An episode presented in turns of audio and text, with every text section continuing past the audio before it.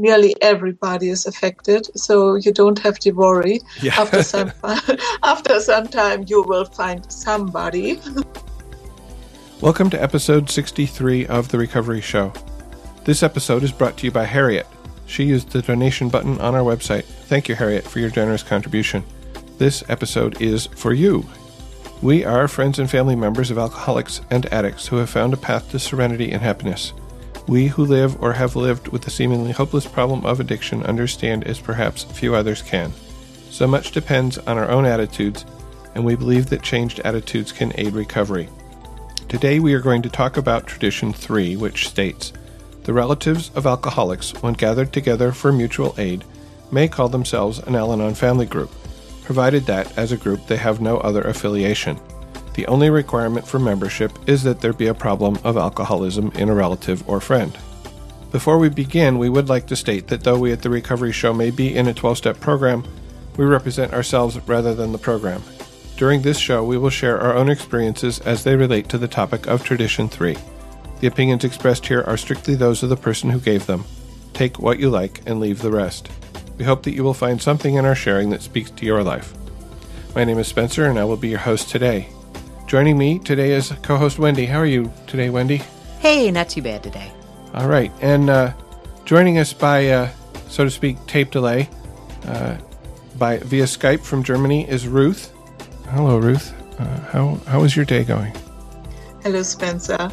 Uh, fine, thank you. And um, thank you for having me back on the show. Oh, I always um, am grateful to have your, your voice and your contribution.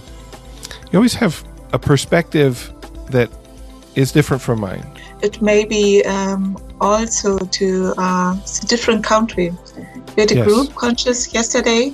Yesterday, Friday is my home group day evening. Uh-huh. And uh, we were speaking about uh, some things, and uh, I became aware that uh, Al-Anon Germany is in some ways uh, very different to what I know from the literature and reading in the podcast. So it may be also, yeah, different Al-Anon culture, which is uh, speaking for me. We all bring our own lives, we bring our own culture, our own assumptions, our own ways of being with each other. And I have not spent very much time in Germany, but I am very aware that that uh, German society is different than American society in many ways. The first segment of today's episode of The Recovery Show will be our discussion of the topic Tradition 3. Following a musical break, we will talk about our lives in recovery, about what's happening in the meetings we attend and in our lives. We will follow that with your email or voice contributions and some brief news about the podcast before closing with another musical break. Wendy found us a reading. What, what is this reading, Wendy? Uh, this reading is from Courage to Change, and uh, I'd looked at a few readings, and, and they all spoke to me, but this one, for some reason, really resonated with me. Uh, here goes. It's from December 23rd from um, Courage to Change. I went to my first Al Anon meeting because I wanted to show support for a close friend who was a member. To my surprise, I found myself identifying with almost everyone who shared. I couldn't understand it. I was positive that I didn't know any alcoholics. For weeks, I kept remembering what I'd heard in that meeting, and finally, timidly, I returned and I stayed.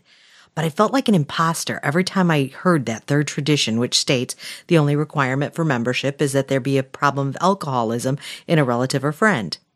This guilt made it almost impossible for me to share in meetings, but I kept coming back and slowly I began to feel better. It took me over a year to realize that I was actually the adult child of alcoholic parents.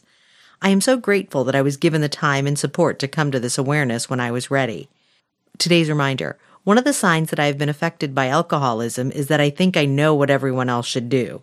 As Al Anon's 12 Steps and 12 Traditions explains, Tradition 3 speaks directly to those of us who mistakenly feel a newcomer should be rejected when actually he or she meets the qualifications or the condition for membership. I must decide for myself whether I fit the requirement for Al Anon membership. I will extend the same courtesy to others. Oh, that is a great reading, and and I know so many people in the program who, when they first came, weren't weren't sure whether they belonged. And actually, um, I want to uh, give Ruth a chance to to talk here because she had some things to say, um, uh, particularly about this, where um, you know if you have the feelings, but maybe you're not sure why you're there. an incident happened, which uh, when I was uh, on a kind of uh, event where a self-supporting group introduces themselves, and uh, we had the table with brochures there, mm-hmm. and one was for adult children with this question. Ah. And a woman uh, stand in front of me reading it, and she just starting to cry. Hmm. You know, and it is uh, what sometimes happen if if you if you f- see your feelings or hear your feelings expressed and uh, it is also we have an event here um, this month uh, in my town for for um, it's a public event and uh, we will talk about uh, children grown up in alcoholic families and uh, this brochure says um, sad angry desperate and mm. it reminds me so much on my own experience maybe mm. you don't know that you have an alcohol problem because you do not know much about alcoholism and how alcohol affects your life. But if you have this feeling and you don't know why, then you can see yes. Uh, that this may be a possibility. And when you are able to name it, then you may be able to work on it.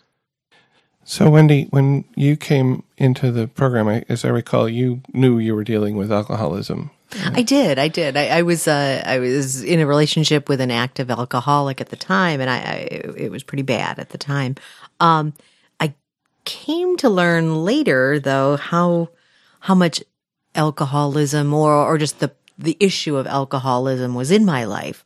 Um, much more than just the the the reason that I came there. I thought. Um, I think that, you know it brought up an interesting thing. You know, children of uh, alcoholic parents um, sometimes you don't know. You you go to one, you you find yourself at a meeting, and you may not feel that you fit, but then you just feel that you fit, but yet you can't put your finger on. Oh, it's because blah blah blah is an alcoholic, or blah blah blah. You know that that's why th- that person brought me here. But alcoholism, when I was growing up, I'm sorry, alcohol when I was growing up was it was an issue. I don't believe my father was an alcoholic. In fact, I, I, still don't believe my father was an alcoholic, but alcohol caused problems in my family dynamic. And that helped shape me. And, the, you know, I've realized all kinds of things. Um, so it, it doesn't have to be active alcoholism that that makes you qualified to, to be part of this program and and you not knowing you not being able to point a finger at this is the person this is the reason that I belong here you can be kind to yourself. That's a wonderful thing about this program and, and see if you fit. You get to determine whether you fit.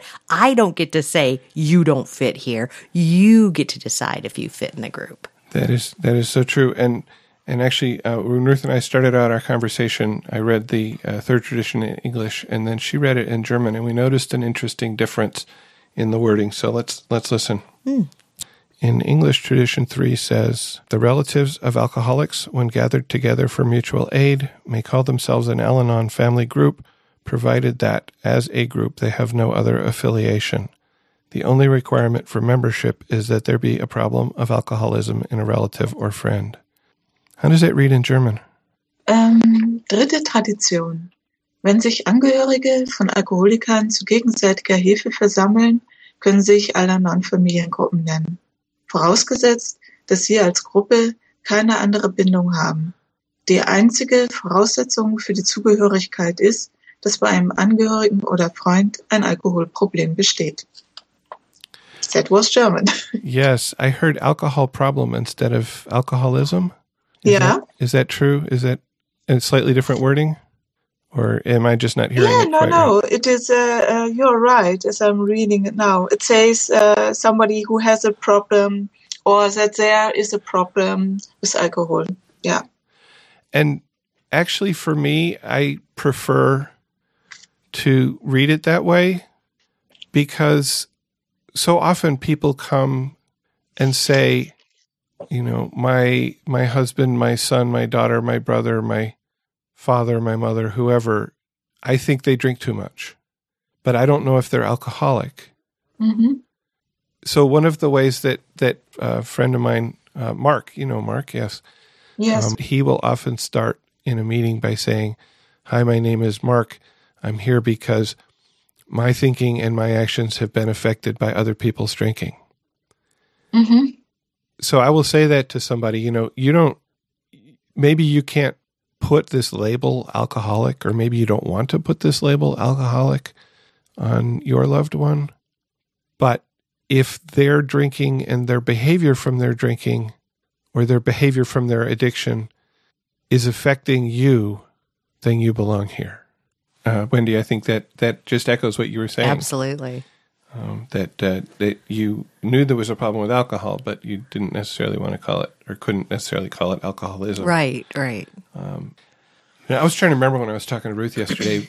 when I came in to the program, certainly before I came to Al-Anon, for years before I came to Al-Anon, and and and I was not willing or able to label um, my wife as an alcoholic. I just didn't want that label. Uh, it didn't didn't fit. You know, my picture of of mm-hmm. alcoholics didn't fit her. Mm-hmm.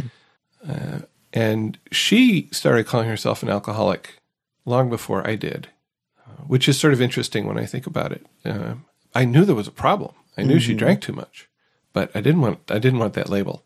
And that kind of I guess that kind of fits with with me. I don't like, um, you know, I don't want to know that something's wrong. I'd rather be able to pretend that it's still okay.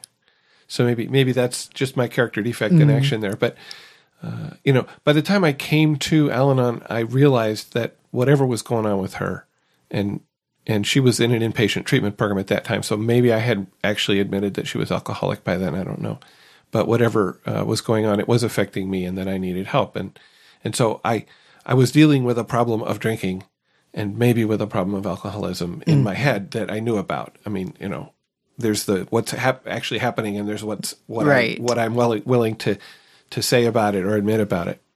Um, now, in your case, so you you've got sort of a double whammy here. You've got the uh, the adult child, and um, you came in actually for um, uh, a, a, close friend. Right. Yes. My my now fiance, now but fiance. yes. okay. Um, and so uh, you have not had this situation that some people run into where uh, the alcoholic in my life is no longer in my life and I no longer have active drinking in my life. Well, you do have, you are there, right? Yeah. Yeah. Why am I still coming to Al-Anon? Do, do oh, absolutely. Right? You know? Oh, yeah. Yeah. Uh, yeah. And, and, and, and how does that work for you? Oh, do, do I still need Al-Anon? Oh my goodness. I, I knew within a month, uh, I take it back. I knew because I, I went to Al Anon, I left Al Anon, I came back to Al Anon. But after I really came back to Al Anon, I knew within a month that I would be part of Al Anon for the rest of my life. I really know that this is about me and uh, uh, issues that came about because of alcohol were what brought me there. But this is about me and this is about things that have you know, been growing in me my whole life. And I, I'm not going to solve those within a year because, you know, my loved one got sober. Um, because it's not really about them. That's what brought me here, but it's about me. So I still have all those issues that I, I'm nowhere near done working on and don't see myself ever. And the other reason, do I still need it? Yes, because I need to be there to be of service to others as well. Mm-hmm. I, I was those others were there for me when I was desperate and I needed safety and there was no one else I could turn to. And that's what I love about this tradition is that's the only, that's the only thing, you know, a problem with alcohol brought you there. That, that's the only requirement. And, mm-hmm. and so those others were there for me when I had nowhere else to go. So I want to be there for others you know, however healthy I feel down the road, I still want to be there for others to, to be there like others were there for me. You know, that is, I hadn't thought about that, but, and that's, that's sort of jumping way ahead to tradition 12. But, yes. uh, but it, that is true that, that, that we give back what we got, or we give forward what we got, really, to use that expression, right? Paying it mm-hmm. forward. Um, I'm reminded of this uh, sentence in the book How Al Anon Works in the discussion of the first step.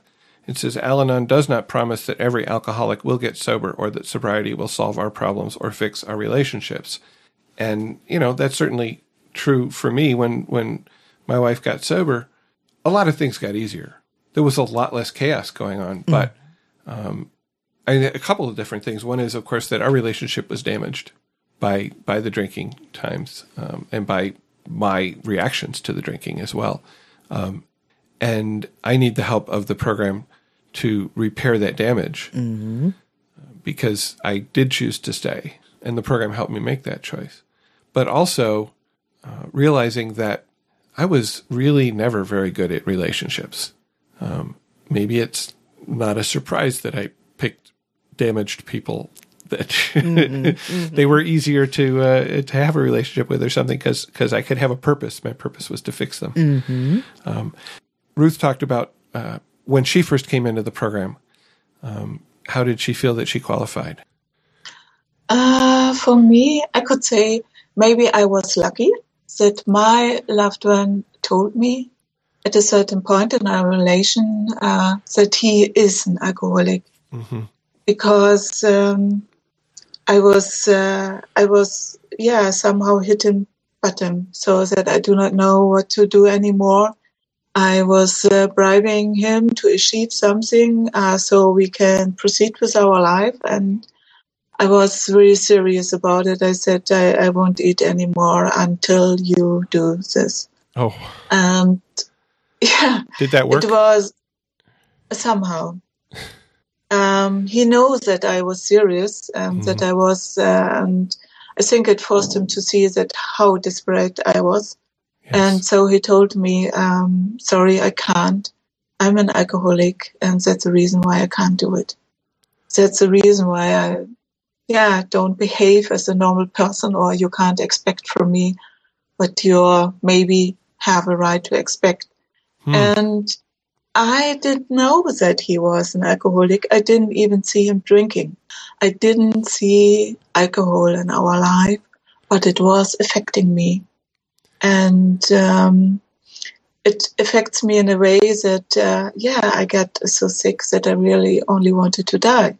And uh-huh. uh, so there, that was no question for me if I uh, qualify for the program. Yes uh, because he said, I'm an alcoholic and Al Anon may help you.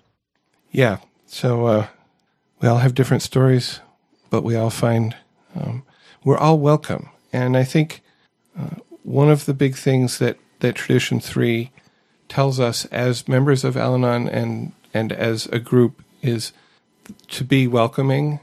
Um, and, you know, that plays out, I think, in a, in a number of different ways. Um, and we talked about you know going to our first meeting and about did we feel welcome at our 1st mm-hmm. meeting uh, and uh, wonder if you could reflect on ways in which maybe you personally or you find that the meetings you go to are welcoming to, to people who are new to the program um, because my first meeting was so traumatic for me and I, I almost feel i wasn't ready for that first meeting um, but I got the welcome, uh, got such kindness that even though I wasn't ready at that moment to receive it, I reflected back on it later.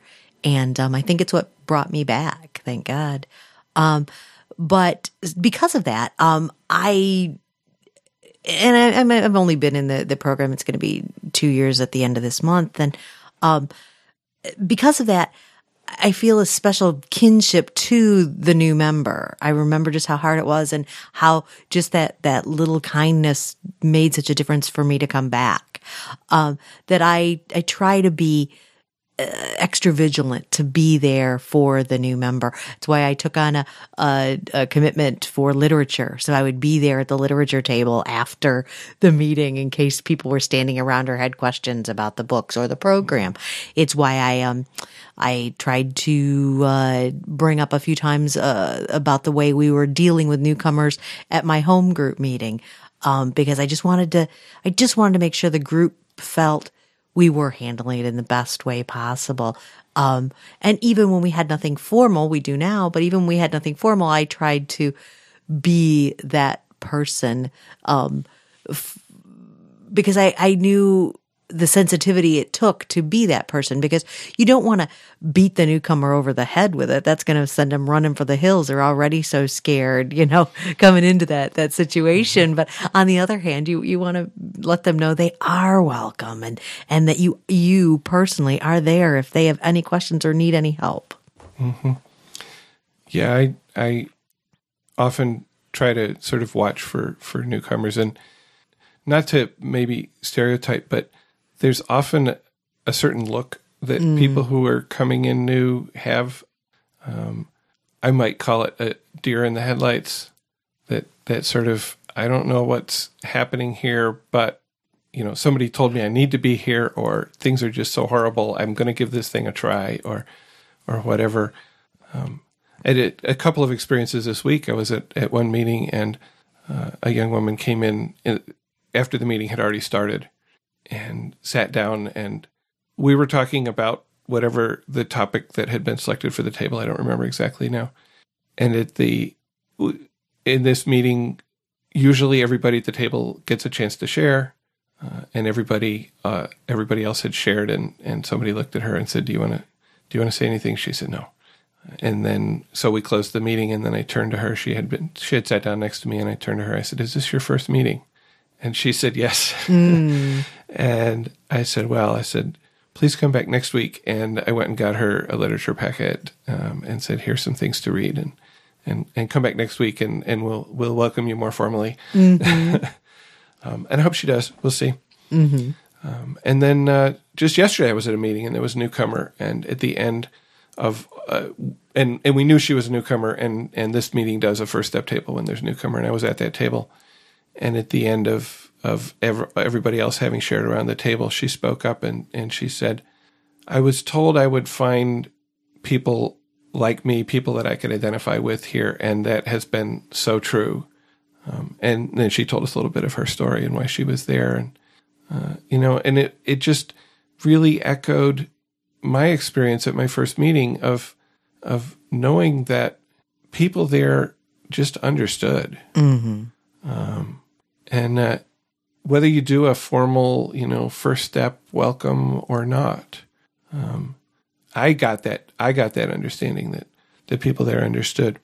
Um, I want to come back to to Ruth here, and we're actually going to um, go back a little bit chronologically here because um, she talked about a period of time when uh, her the alcoholic that had brought her to the program they they uh, split up, and um, after a while she stopped going to meetings. It was said, I got this thing. I don't need this anymore. There's no alcohol left in my life. And, uh, you know, and she moved to a new city. And so there's a good excuse to not go to meetings and so on. And, but then she got in a new relationship. I met, uh, I met a new man and surprise, surprise, he was a multi-drug user. Oh. and, but uh, I didn't uh, went to meetings anymore, but, but I got the literature and then I thought, yeah, but now I know how to handle it. It don't have to affect my life. But I did only half of the program, I would say. Mm-hmm. I white knuckled letting go. You know, I letting go. uh, I forced myself not to count um, the amount of alcohol we drinks, not to smell uh, the pot and, and whatever. And I said, my life will be fine. My life will be fine. Well, and then she went on, and and they they split up eventually. Um, I think partly because the white knuckling just was getting mm-hmm. too much. Mm-hmm. Um, and the story continues as it does for most of us. And then I met my next alcoholic, and I wasn't really aware of it. It went for half a year, and then I heard this uh, a song. You know, I um, you played it in one of the previous shows. It was from Soko, Oh, yes, um, you recommended that one to us. Yeah. And yeah. I heard the sentence, um, it was, yeah, for someone, your drug is more, is more important than you are. Yeah. And it just hit you. And I, I see that I was just running into the same thing, you know, again. Yes. And very, very quickly and you know i i had uh, i wanted to achieve some things from myself and uh, i i thought that some things were right i wanted to do. And as soon as i met this man everything you know wasn't important anymore. I was just willing to um, uh, put my life in a direction that would just to comply to his wishes. And i i get i get sick i get hurt whatever. And it went so quickly Yes. And um, then I came back to Al-Anon. I'm I'm back to the rooms, and I'm I'm very grateful, and I'm, uh, you know, you are you are just welcomed. Nobody say, ah, you are not new or anything, but you are welcomed. If you want to come, you can come, and nobody is blaming you for being out. I would say. And I love that expression "out." Mm-hmm. exactly. You know, I mean, I, have heard that expression used for for alcoholics. Oh, he went back out. Right, right. Uh, I, I, don't think I don't know if I've heard it uh, applied to to Al-Anons who've been in the program for a while and then and then sort of say, "Oh, well, I don't need this." Uh, mm-hmm. I don't know. Have you have you heard that? I mean, I haven't either, but I like it. yeah. and you did have that experience. Oh, I absolutely uh, did. Yeah, yeah, absolutely. Um, she she mentioned something that um that I was thinking about in, in regards to to this tradition. And um, in fact, what was in the reading as well, um, the person going there not sure that they qualified, not sure they really fit. And so should they be there? Are they an imposter? And so many people, I think, come to Al-Anon because they, there is a problem of addiction in their lives, but they may not feel that they fit because it may not be alcohol. It could be, you know, some other drug. I, I've met people in the Al-Anon rooms that, um, uh, their partners had problems with sex addiction. Um, and, uh, it's really interesting. It, it's really interesting in light of this tradition, um, how how we handle that. I, I, I imagine it's probably different in every community. I believe in our community we welcome people that you know are, are there because of sex sexual addictions. We welcome people there that are, are there because of, you know, narcotic addictions or things like that.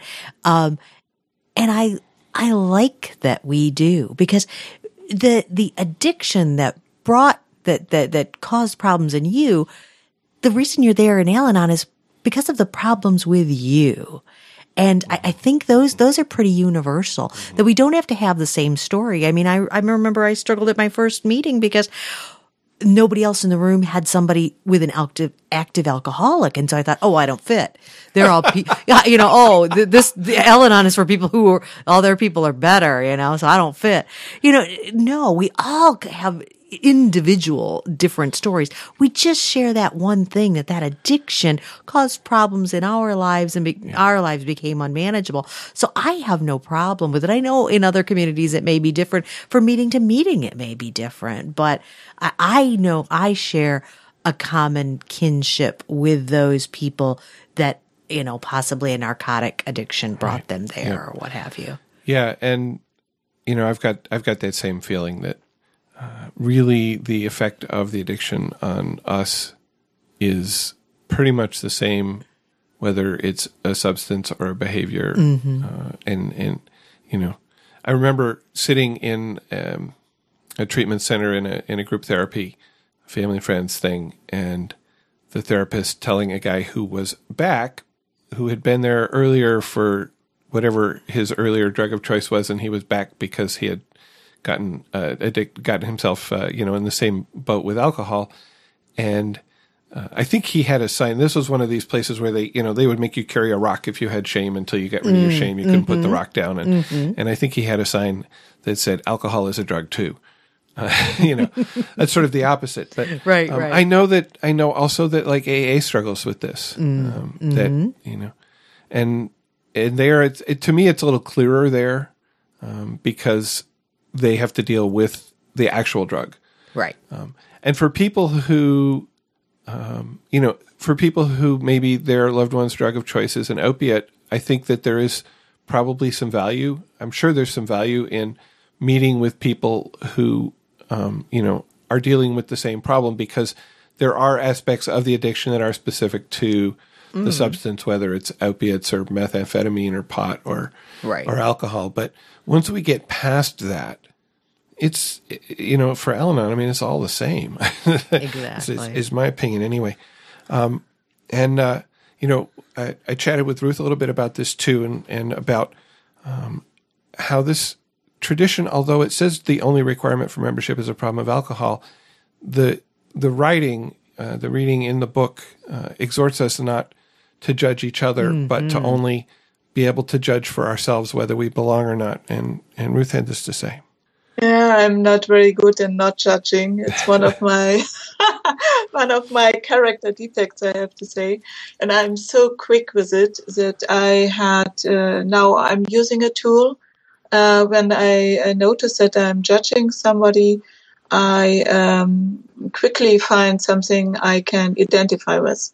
So I say, uh, uh this uh, person is selfish, and they think, oh they have also a need for uh, recognition or something. Mm-hmm. And uh, so I feel uh, in the same place with a person, something like, uh, yeah, making up for. And uh, yeah, but I think um, I would welcome anybody to a meeting who respects the Al tradition and uh, of anonymity and um, let what it is said in the room.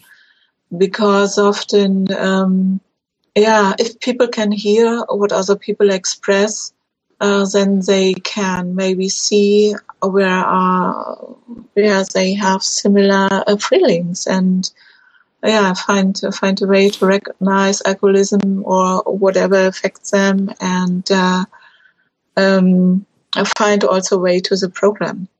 Yes. And remind, it reminds me that for my very first meeting, my it was more an Al-Anon friend, but somehow also a sponsor.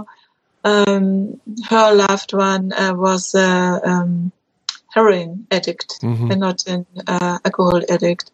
But it doesn't make any difference uh, what it was. So sometimes I struggle a little bit uh, with the um, word alcohol because I think it is, um, um, for one hand, I think there are so many people with alcohol problems or alcoholics yes. that nearly everybody is affected. So you don't have to worry. Yeah. after some after some time, you will find somebody, some true. relative. That is true. But um, I think if you have this feeling, if you have this feeling of being sad, angry, desperate, and the program speaks to you and the sharing of the people speaks to you, then you are right here. Yes. And it reminded me of the, um, it's not a slogan, but it's something that I've, I've definitely heard people say this to identify, not compare. Mm, mm-hmm. And what she said about um, when she's starting to judge somebody, she looks for some way that she can identify with them, some similarity that they have and then that makes it uh, easier for her to suspend her judgment and easier for her to hear what that person's saying. Um, and uh, you know, it's something. It's certainly that is something that I I continue to struggle with. Um, uh, I'm human, I guess, and mm-hmm. I often prejudge people based on what they look like, based on how they speak, uh, based on um, how they sit in their chair. I mean, you know? right, right. Um, and then they start talking, and if I let that that prejudgment, that that prejudice, uh, same word, if I let that get in the way, I may not hear what they have to say, and I may miss something that was important for me to hear. And so, you know, this tradition reminds me about that. Uh, you have any thoughts on what Ruth had to say? I do. I uh, it's it was something that I, uh, I like you said, we're we're human. It's something that I struggled with as well um, until I really became aware that my higher power doesn't speak directly to me in my head. The way I hear my higher power's will is 90% of the time through other people through what other people say is usually where I hear my higher power. Sometimes I get it in the readings as well, but it's usually what someone else will say. And so if I'm prejudging this person who's in the room, I may be tuning out what they're saying. I may be somehow filtering out what they say because I've somehow judged them and my higher power may be speaking to me through them. You know, it, reminds me of the, that that song. You know, what if God were one of us? Oh, geez, you know, yeah. I mean, it just it just it totally makes me think that that I I don't want to, regardless of who they are and what they are and how I might feel about them outside of that room, in that room whatever they say is their truth. And that may be my truth. And that may be my higher power trying to speak to me. So I, I really try to remember that anytime I catch myself being judgmental or, or prejudging, um, anyone, in, you know, in, that I run into in, in the community. Um, it also, um, it also made me think of something else though. Um, while we want to be welcoming, um, we also have to, I have to guard against being thinking that Al Anon is perfect for everyone. Every single person on the street. Ooh, you need Al Anon too because it's helped me, so it will help you, and you need help. you need help. I mean, but that that's that that's something that while we want to be welcoming and inclusive, we also you also have to guard against that too because it, it you want to people to feel safe in that meeting. And so you want that commonality to brought to have brought us to that room. And you can't just have everybody from the street coming into the meeting because they a if if they don't share that commonality with us, they won't get out of it what I got out of it in the first place. And the second place is then then it doesn't become about its primary purpose, yeah. which is that's why that tradition is there to be welcoming, but to also keep us as a community together. Keep yeah. Exactly. Yeah, and and we haven't we haven't talked about that. We kind of talked around it about well, you know, what if what if you don't know there's any alcoholics, or what if you can't call your friend an alcoholic, or what if it's drugs? But you're right. I mean, there is a common purpose that that we need to be there for, and and this tradition, and also tradition five, which we'll talk about in a couple months, uh, which is the one about uh, you know singleness of purpose. Mm-hmm. Uh, primary purpose is to uh, help families of alcoholics or whatever, and uh, they help to keep us focused. Um, I was listening to. I'm going to shift gears a little bit here um, from how this tradition works in a meeting to how this tradition might work in our lives. I was listening to a a speaker talk the other day, and this guy was speaking from an AA perspective, but a lot of it applied directly to me uh, about how he uses the traditions in his relationships, whether it's a family relationship or a business relationship, or um, in a couple of examples, uh, an amends relationship. Um, and when he got to tradition three, he said, and and I I thought this was a really nice uh, abbreviation, if you will. Uh, he said, and the short form of that is we don't judge motives. Mm. And I thought, okay, I can I can kind of see that. I can see how that applies to you know somebody coming into the meeting, right? Mm-hmm. I, mean, I may may question why you're here, but if you're here for the for the purpose of recovering from the effect of somebody else's drinking or, or addiction on you, then you know I don't have any, and I can't know from looking at you. I can't know by looking at you right. what you're here for. Um, he said we don't judge motives, and he went on to talk about a couple of circumstances in his life where, had he went with what he thought the other person was going to think or say or do, um, he would have missed uh, a really uh, important experience, and he would have missed out on on some real recovery. And and I thought, you know, this is this is something that I can really apply in in all areas of my life. And it again, it comes down to this sort of judgment, prejudgment um, I know what you're going to say, so you don't need to bother to say it, kind of thing. Uh, which, hmm, yeah, I do. okay. um, you know, I, I'm I'm one of these people that less often than I used to be, thank God, but I still do it occasionally, especially with those who are really close to me, like like my wife. Um, I will try to finish their sentence with what I think they're going to say, mm-hmm. and if that's not what they're actually going to say, then we maybe talk over each other, or I get yelled at, or I just get embarrassed, uh, you know. And uh, uh, you know, like I say, my my higher power gives me lots of opportunities to recognize the pain that my character defects cause, so that I can become entirely ready to have them removed. um, but that is that is one that that I have to work on, and and I hadn't really thought about using the third tradition in that way um, to uh, to not not judge motives, to mm-hmm. not assume motivation. Um, do you um, have any thoughts on how you use tradition three outside of your meetings, or you could use tradition three outside of your meetings? It's interesting because I don't know that I labeled it as such, but it's definitely something to keep in mind. It, it recently caused um, some uncomfortableness in my own life, um, where I, I thought someone, um, I thought someone was drinking. I really did. I thought, I thought that they were drinking and, um, all my, I was able, I, because I had that singularity of, of purpose that that's what had happened. I'm, I'm using all these little things here and there to kind of back it up to, oh, yep, they're definitely drinking. Look at this. And look, oh, they did this. Oh, yeah, they're drinking. And oh, they said that. Oh, well, yeah, they're drinking. And, uh, and they weren't. They were not drinking at all.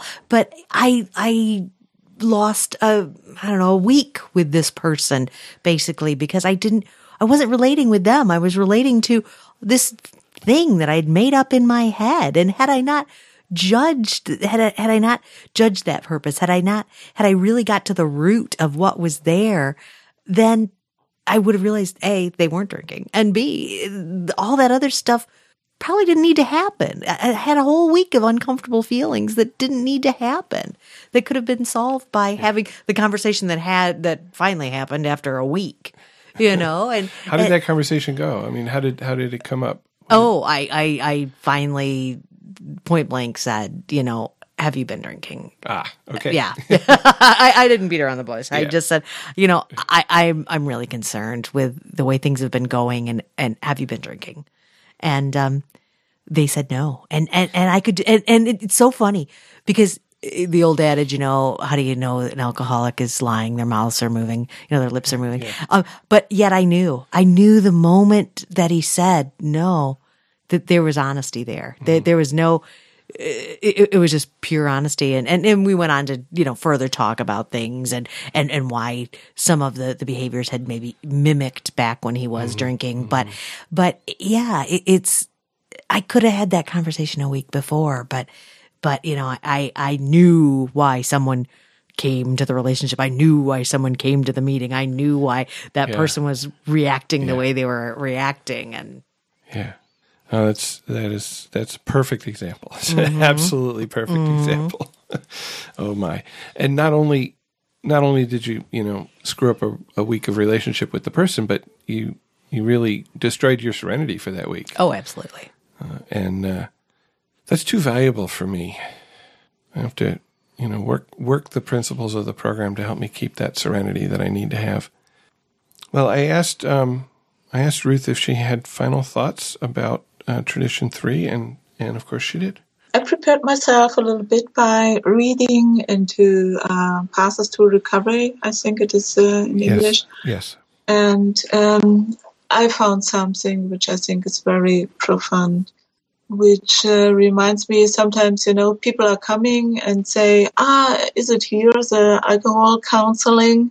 Yeah. and, and then I have to say, hmm, we do not really do counseling, you know? Yes. And, and I can see their pain and they are leaving and they are not coming back.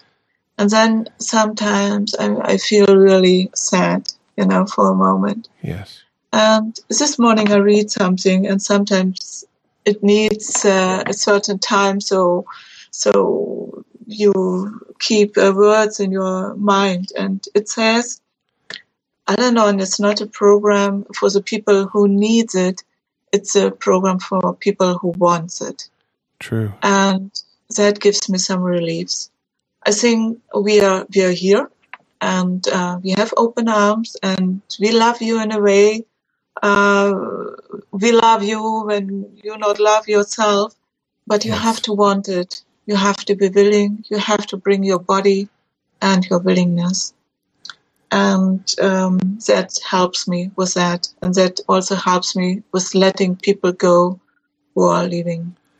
I do always uh, try to be a friendly person and I offer my phone number and uh, mostly people do not call.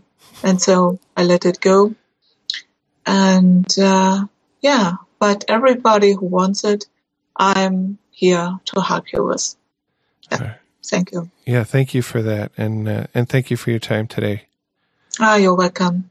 And uh, and I don't think uh, were you you're looking in the book there. Did you find that um, same discussion in the English uh-uh. book? No, no. That's interesting.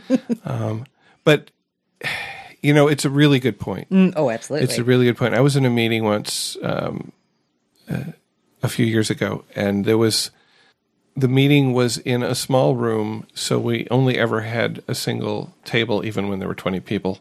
Got very crowded sometimes. And we had the tradition in that meeting of doing a first step when there was a newcomer. And there was a period of time when we were getting a lot of newcomers. Mm. And so we were doing a first step not every week, but maybe every other week. And and finally, one of the um, one of the members of the meeting, who was a, a sort of a curmudgeonly fellow to start, uh, said, "You know, I think we ought to do the first tradition when they come back for their second meeting." because so many of these people never come back. um, and and we said thank you for your opinion. uh, I mean, we did talk about it, and actually, I think we were very close at that point to moving to a new location that was going to be larger, and we could split up, and and that's what we do now. And now you have a choice; you can be at the 1st step mm-hmm. table or not if there's a newcomer.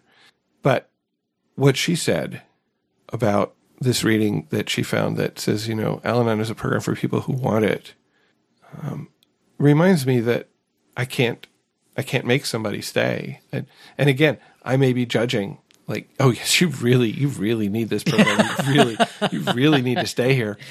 Uh, and it really is their decision whether to stay or not. But if we don't, if we're not welcoming, if we're not expressing what the program is, are we then also not giving them a fair chance to decide whether this is something that they want? Mm-hmm. Uh, and and uh, I think that's um, you know that's something to for me to to keep in my head too. When I like, well, you know, this person, me when I see a person not come back, I I tend to be sad. Like, oh man, this person really like sounded like they really needed to be here and they left. Mm-hmm. And what may happen is years later, I'll go to a different meeting and there they are. They just, you know, didn't click with that particular meeting that right. they came to first. Right. And we said, hey, there's lots of other meetings. Go try other meetings. You'll find some you like. And maybe they decided they liked that other one better. Mm-hmm. Okay. And that's okay too. Actually, that was that's my story. That's exactly what I did. I went to my first meeting and and I didn't go back for a variety of reasons. Um, but I did. I, I tried other meetings and found another few meetings that just clicked more with me. And uh, so I, I bet I ended up finally going back to that meeting after a number of months, almost a year. Um, but yeah, I'm sure some of those people felt the same way because I didn't see them at some of the a lot of the other meetings that I went to. So I think they they kind of continually go to that same meeting. And um, I'm sure they probably thought the same thing about me. Oh my gosh, that girl, she was crying her eyes out. She needed us and she just, you know, went away. And I did go away for a little, but, but I did. I came back. I, and so I just didn't go back there. Yeah. So you never know. Just like you said, just because somebody, you know, didn't, you don't see them at your meeting the next week doesn't mean that they yeah. are totally out. Yeah. Yeah. At least, like at least now. not in our community where out. there's how many meetings are there every week in, in holy in moly area? a wonderful amount yeah. a, a, wonderful I mean, plethora on average there's definitely more than one every day oh yeah i mean there are some days where it's it's a little hard to to find a meeting um, like saturday there's a morning meeting that i know of i don't think there are any evening meetings on saturday for example mm-hmm. um, used to be thursday was a tough day yeah yeah uh, and uh, and I found a Thursday meeting I like. So when I need a meeting on Thursday, I, I have a place to go now. uh, okay. Um, well, wow. Tradition three, uh, a really, really great tradition. And I want to take a break now. And after the break, we'll continue with Our Lives in Recovery, where we talk about the meetings we attend and about what's happening in our lives with a, a recovery lens, if you will. Um, and man, I'm really tempted to throw in that Joan Osborne song, What If God Were One of Us? Uh, but I'm going to go with the one I planned, okay.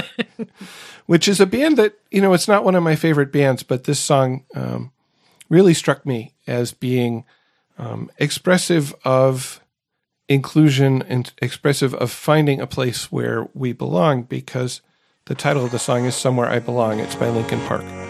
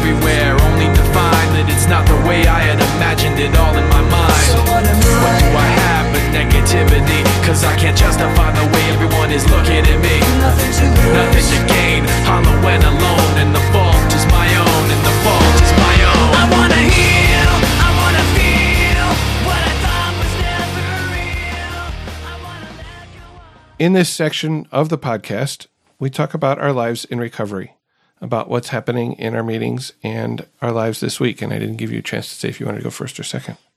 Oh, I'll go second. I Always. Always. All right.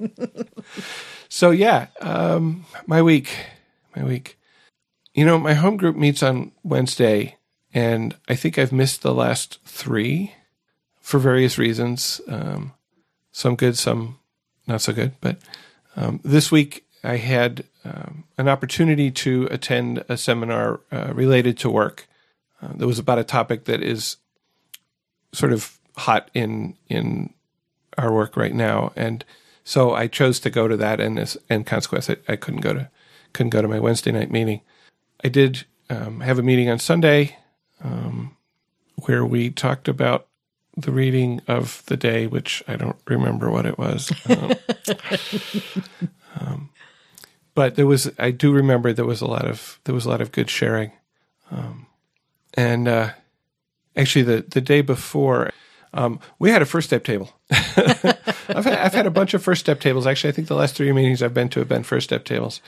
Uh, and uh, uh, the the the person who was new to the program was uh, had talked about um, being there for uh, their adult child, and uh, so when when my time came to share, I talked some about the experience I had with um, my son had a you know psychiatric incident uh, a couple of years ago, and I had to go support him while he uh, dealt with the consequences of his actions, and and I, and I talked about the difference between supporting and controlling and helping helping quote helping end quote um, and and how Al-Anon had had really helped me to know understand that difference. And after the meeting, another person in the meeting came up and said, "We need to talk.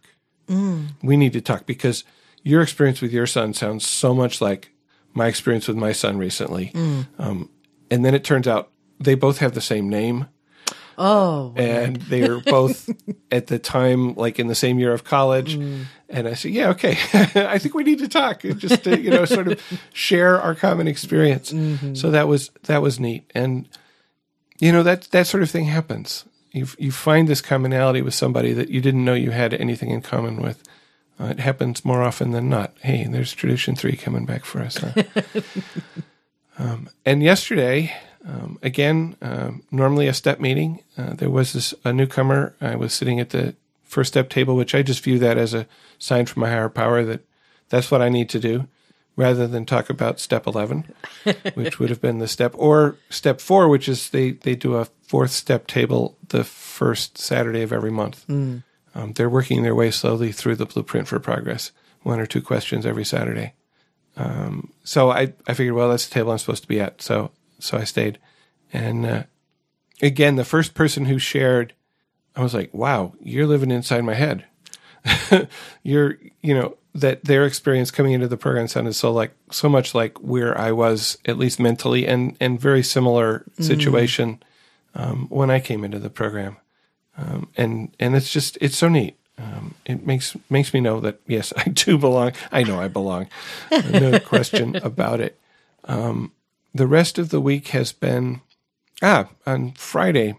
Uh, my daughter uh, took the train over here from where she's at college.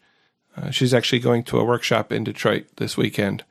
Uh, it's called Contact Improv, which I think is sort of improvisational combat. Um, I, I need to get that clarified. I think she's explained it to me before, and I just I have this sort of picture in my head, but um, the words go away. Uh, and so she takes the train, and taking the train is an exercise in acceptance. Um, I mean, taking any kind of public transport Right. is an exercise in acceptance, but particularly in the winter, and particularly in this particular Amtrak line, they they tend to they, they're often late. I won't say tend to, but they're often late. And she was a couple hours late getting into Toledo, which is an hour away from Ann Arbor. And then there's a bus that takes about two or two and a half hours to go to Detroit and Dearborn and I don't know where else to drop people off. and so she texted me and said, "Okay, we're finally here, but the bus is broke. They're going to have to bring a new bus. It's going to take an hour." So you know, and she was she was like, "This is what it is. Mm. I've done this. I've done this train before. I know this is this is what it is." And I thought, you know, I could come down. I could drive down to Toledo and pick her up. I mean, you know, I didn't have anything particular I needed to do at work, and my job is a job where um, I have to get a certain amount of work done um, not necessarily have my butt in the chair for mm-hmm. a certain mm-hmm. amount of time. And God knows there are times when I'm there for hours in the evening. So I figure it balances out. so I said, okay, I'll drive down and get you. And that was very nice because then we had um, an hour in the car driving back up uh, to just talk about stuff and talk about, um, you know, what's going on in her life. And, um, you know, maybe I imparted a little bit of Al Anon. Uh, she's, she, she's got some issues with the people that she's living in a, in a house that has a lot of people, and there are issues with some of those people, and and she's trying to deal with them. And uh, you know, we talked a little bit about that. We talked about her views of society that are being colored by this um, uh, anthropology course she's taking, and you know, just all kinds of stuff. And you know, the uh, we have the slogan, you know, how important is it? And and I can turn that around and and and ask, you know, what is important? Mm. And I feel like that I got this the message there that what was important was to to spend some time with my daughter and that taking a couple hours off of work to do that was the right thing to do and and you know grateful that I have a job where I can do that. Mm-hmm. Um, so yeah, that was my week. How was your week? Um, went to my home group meeting, which meets on Friday. Um, the shares were about a reading, uh, the reading from um, Courage to Change. I'd read it in the morning, um, kind of thought about it for a few seconds, and that was it. Just didn't really get anything life changing out of it by any means. Sat back in the meeting. It's, just so funny how that happens because I try to read it every day. And in the morning, I'll read it. Sometimes I get great stuff out of it. Sometimes, eh, not so much. And then I'll hear it again at night or I'll hear not only just hear it, but then someone share about it. And oh, just light bulbs just going off. Ding, ding, ding, ding, ding. I'd been feeling for the past week, maybe even two weeks, I'd just been feeling just not myself, just some kind of malaise. I don't know. And I, I just chalked it up to, you know, the winter blues. We've had a very long winter, it seems like this year. And uh, really, so, yeah. as I look out at the new snow again oh, today, yeah, another um, five inches this morning. Yeah. but um, I just, I just didn't feel comfortable in my skin, and there was nothing big going wrong. I mean, I couldn't pinpoint anything, so I just kind of chalked it up to eh, it's the winter blues. But the the topic of the um the daily shares were was about your higher power and remembering to not only just turn the big things over to your higher power, but turning little things over to your higher power as well. And I just thought, oh my goodness. Yeah, there have been a few things that have come up in the last few weeks that I, you know, asked for help from my higher power. But basically that was it. My higher power, any kind of meditation, any kind of spirituality was just out the door for me these past few weeks. And I'm like, that's it. I really think that's what was missing. And so, um, that was just a great revelation to, um, and heck, if it's not, it can't hurt. So, so that's what I'm trying differently ever since the meeting is to, to get back to some of those practices of spirituality and, and, and, you know, remembering to, to keep my higher power involved throughout my life, not just in times of desperate struggle. Um, the, um, the other things in my life in regards to recovery was I met with my sponsor and I've really been struggling getting through the blueprint, um, for my fourth step. And I think even to some point, it's keeping me from doing my fourth step. And so I've really been struggling with it and um, had a great meeting with my sponsor about just some other ways to look at it, other ways to handle it. Um, other other formats. If I truly find that that format is keeping me from doing my fourth step, I don't have to use it. I don't have to do the blueprint or I don't have to do it now. I can do the blueprint later and do the fourth step a different way now. It just, it was just a great, uh, just back and forth conversation with my sponsor in regards to, um, uh, you know, where I am. And it also reminded me, because I hadn't spoke with my sponsor in, in a while, I, I, tend to only use her in times of crisis and kind of like my higher power. Hmm, what, what is this theme I'm seeing here? But um, it, it reminded me that I, I, like to touch base with my sponsor and I, I'd like to do it more often because even if I'm not in crisis, it's good for me to reflect back on what's been going on and to see places where I've grown. If, you know, not that, oh, I'm struggling with this. How do I get through it? But oh wow, look how I used the program in these, you know, and she'll, she'll recognize things and bring it to my attention. And it's good just for, to keep, uh, you know, a pulse on how I am doing in recovery. So really, really, really enjoyed that, uh, meeting I had with my sponsor and a mm. good reminder to do it more often. Yeah. Ain't that the truth? Okay.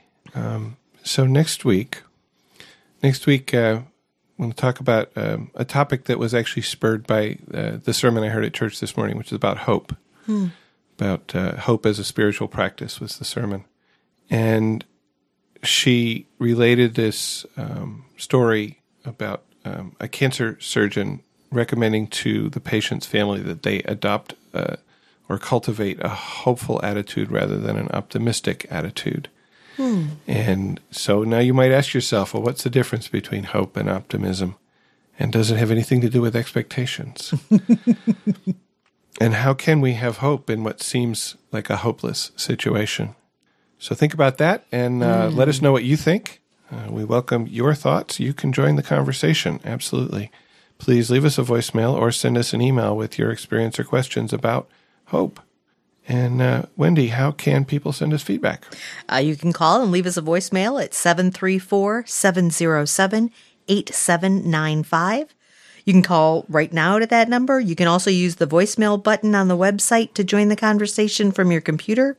Or if you prefer not to use your voice, you can send us an email and email us at feedback at therecoveryshow.com.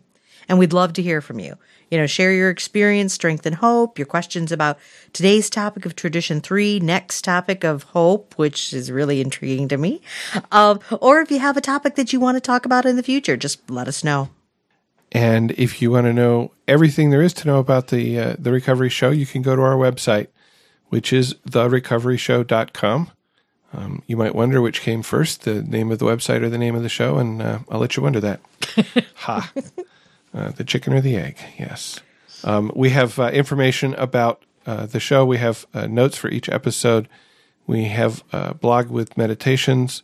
We have links to the music we play. I will throw a link to the Joan Osborne song in there um, uh, on the on the show notes for this episode because it's I don't know it, it, it hit me at a per- particular time in my life and and so I have fond memories of it I guess um, and uh, yeah, there there are also ways to contribute to the content of the podcast um, and the website. On the website, you can leave comments. We have a list of suggested topics. Uh, if you see a topic you want us to talk about and it's not there, let us know. And because uh, we get a lot of topic ideas from from your emails or from your suggestions, and uh, also uh, really like to uh, encourage anybody who who wants to to contribute a guest meditation. It's really pretty easy. Just take a look at what we've got there and and uh, sort of like a share in a meeting really is what it's like. Uh, and you've done that before, so you can do this. mm-hmm. If you want to literally join the conversation, uh, consider being a guest host by phone or Skype or Google Hangout, just like Ruth did today. And you can do it, you know, live while we're recording, or you can do it ahead of time, like like Ruth did, uh, sort of in a in a more of an interview format.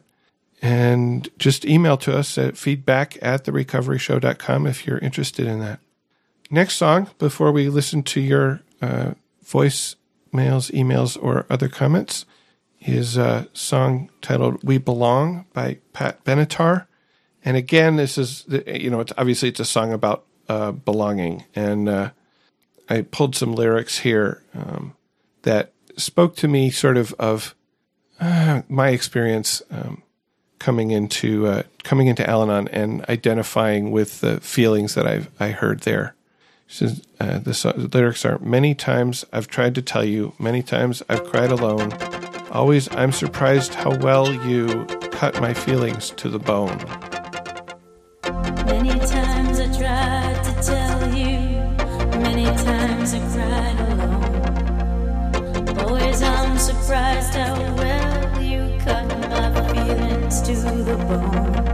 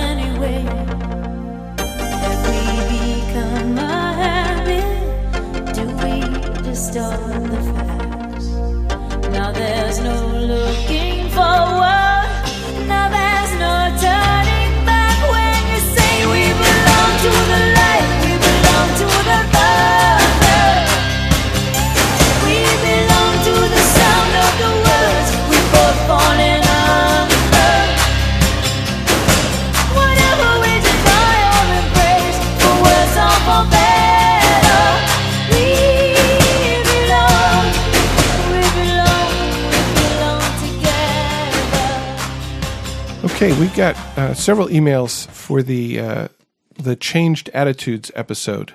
Scotty uh, wrote in. He said, "Before program, I looked at days like this. Only June twenty first was a happy day. It was the longest day and therefore the best. All the rest had less sunlight than summer solstice, and I felt sad. December 21st was the most depressing day because there was so little light, so little joy in a single year. As I listened to other members and saw their attitude of gratitude, I started the practice myself. I came to a place where I could appreciate all the long days after March 21st until September 21st. Half the year had held something to look forward to. I started to live in the solution rather than the problem.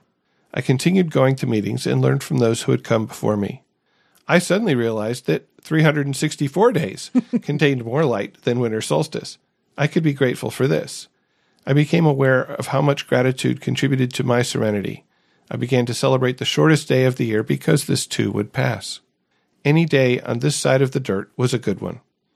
Thanks to the experience, strength, and hope of those who have traveled the path before me, I shifted from a scarcity based mentality to one of prosperity, just for today. Thanks, Scotty.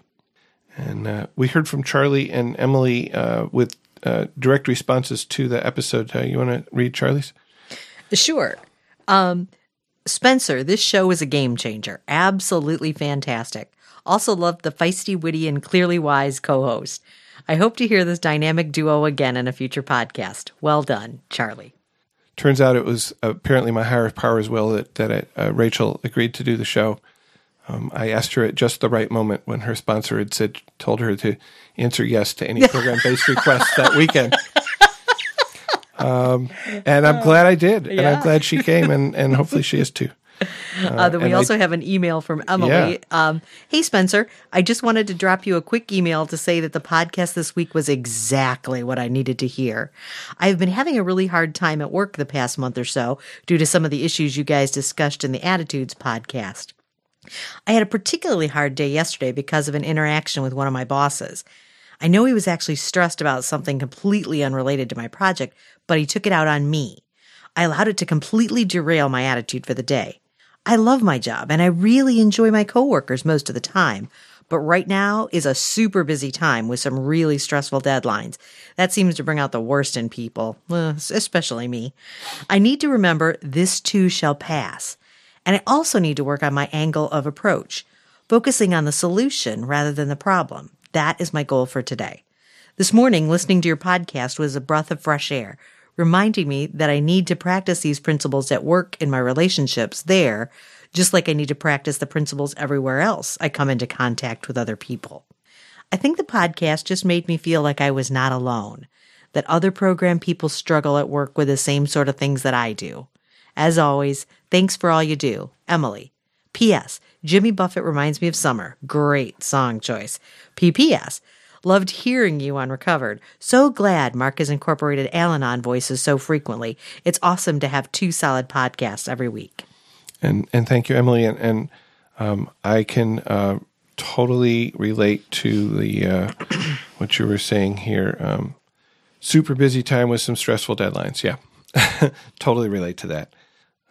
We got uh, an email from Erin in Canada. She says, "I just wanted to send you guys a note to say thank you very much for reaching out to the world in this way. I have only been to a couple of Al Anon meetings, and that was a couple of years ago. I recently discovered your podcast and am slowly building myself up to trying the meetings again. In the meantime, your conversations are a daily salve, and I always feel calmer and more confident after living to them. What is especially reassuring is that you all come at the program from different backgrounds and you really exemplify the ability of the program to stretch to fit individual circumstances, belief systems, and mindsets. For those of us who are still living with active alcoholism in our home, sometimes very active, it is so valuable to have your podcast available anytime, anywhere. I listen to one a day. Once again, thank you so much for your generous sharing. It helps more than you can know. Kudos, E from Canada. One a day. Wow. I, I, I'm I hope you don't mind repetition because I certainly can't make one a day. uh, yes, thank you, Erin. When I was talking to Ruth, and and this has come up a couple of times in in our conversations, she really wants to try to put together an Al-Anon themed podcast in German because mm. um, she says you know there's a lot of people in Al-Anon whose English is really not good enough for uh, to follow our podcast, and you know she wants to um, help out her community.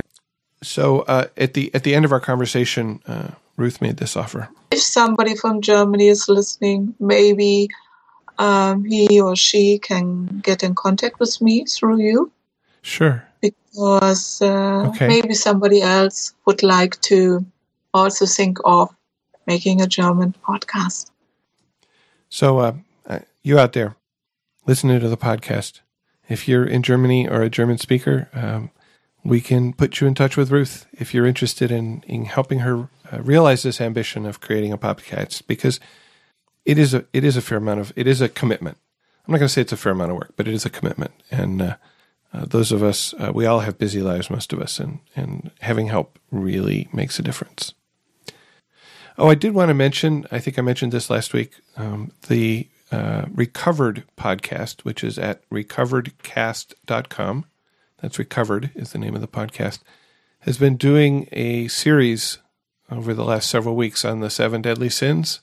And they talked about greed and pride and anger. And I was there for sloth.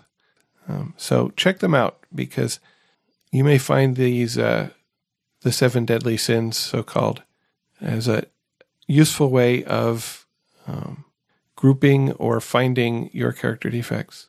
It's a useful way of doing an inventory. That's why he's doing it. And it's just fun. Because um, we all get to talk about, you know, oh, how I'm slothful or where my anger comes out or, uh, you know, my pride, my greed. So, uh, yeah, check out Recovered Cast. It's a, it's a good show. Um, doesn't cost you anything to listen to the recovery show, but we do have expenses, which are running about $60 a month. You can help to support us and keep us on the web and in your ear in a couple of ways. We have a donation button on the website where you can support us directly, just like Harriet did. We've also put together a list of recovery related books, and if you buy one of these books through Amazon, um, we get a commission. Uh, it's not huge, but it really helps.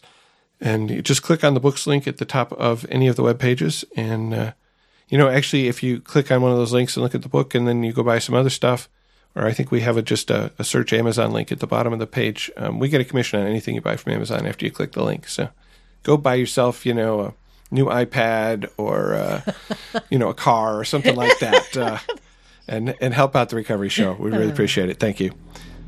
Okay, so this last song, um, I, I, put this last song in because it uh, it comes from my youth, my not completely misspent youth. And because the title relates to Tradition 3, and it's only the title really. Um, this is Welcome to the Machine, so, you know, welcome, right? By Pink Floyd.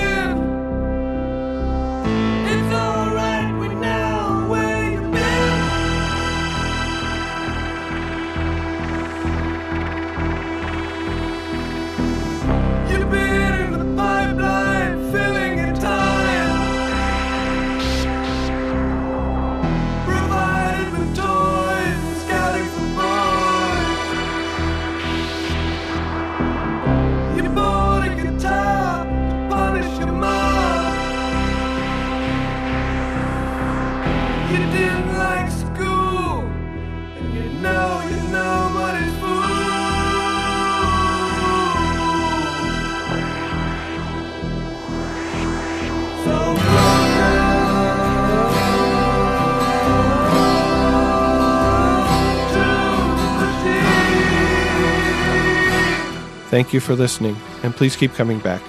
Whatever your problems, there are those among us who have had them too. If we did not talk about a problem you are facing today, feel free to contact us so we can talk about it in a future episode. May understanding, love, and peace grow in you one day at a time.